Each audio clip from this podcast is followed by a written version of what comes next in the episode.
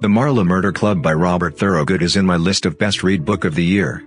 It is refreshing to have a cast of old protagonists and a sleepy village. Village which has its name demolished by a series of murders and a local copper out of her depth. 77-year-old Judith Potts isn't one who stays out of other people's business. When she hears shouting and a gunshot coming from her neighbor's nursery while she is out swimming, she is sure that there has been a murder. However, the police do not think so. That is until Judith does more digging and discovers her neighbor's body.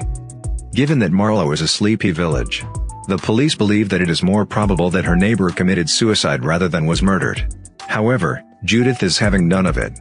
As more bodies begin showing up Judith chooses to get active with the assistance of dog walker Susie and a reluctant partner, Vicar's wife Bex. As the list of suspects expands, Judith before long understands that her life might be in danger. However, she is not a lady to be reckoned with. The characters are humorous, entertaining, and clever as well as deceiving and happy to risk their lives in a real sense to discover a killer and to help the cop, DS Tanika Malik. He has been placed accountable for finding the killer or a group will be shipped off the village to take care of her work. The writing is excellent. There are sufficient clues, twists, to keep the pages turning. The setting is so perfectly written that you can picture the entire book. I would love to see this on the screen as it is unquestionably television material. Even though I know the ending.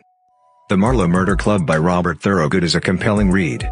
I recommend it to people who like reading fast-paced murder mystery novels. Thanks for listening this book review podcast.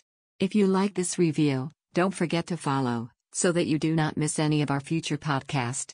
Also show us your love by sharing it with your friends and family.